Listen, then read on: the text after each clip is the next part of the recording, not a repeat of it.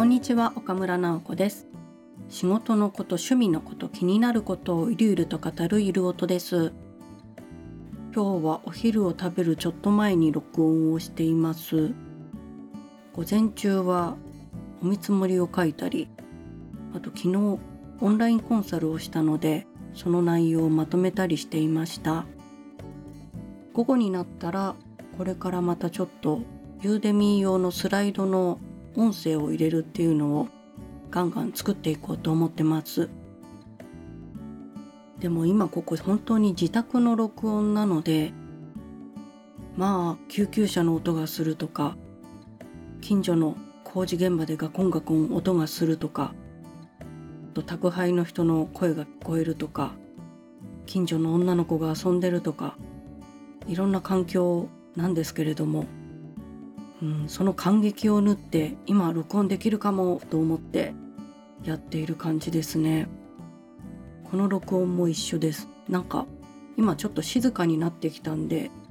これだったら録音ができるんじゃないかなと思って急遽パソコンにマイクをつなげて録音をしているところです。皆さんはどんなところで録音してるんですかね？もう本当にスマホから直接だとまあなんか音の響きからちょっと広いお部屋で録音しているのかなと思う方もいらっしゃいますしなんかザッザッザッと足音がして犬の散歩と一緒に録音してる方もいたりして本当に音の世界って手軽に録音できるから面白いですよね。あと本当に声に感情が乗るっていう意味がやっと最近分かってくるようになりました。うん、今までだとこのマイクに向かってお話をするっていうのも随分構えた感じではあったんですけれども今だったらもうちょっとリラックスをして、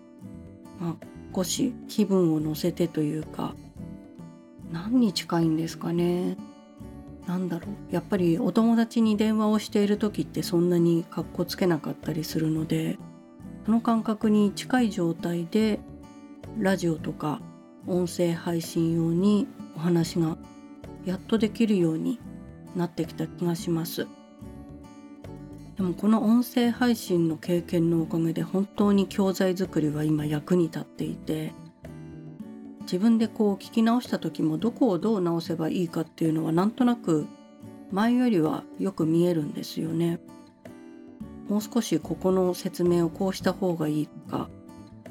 その文章をもうちょっと短く言った方がいいなとか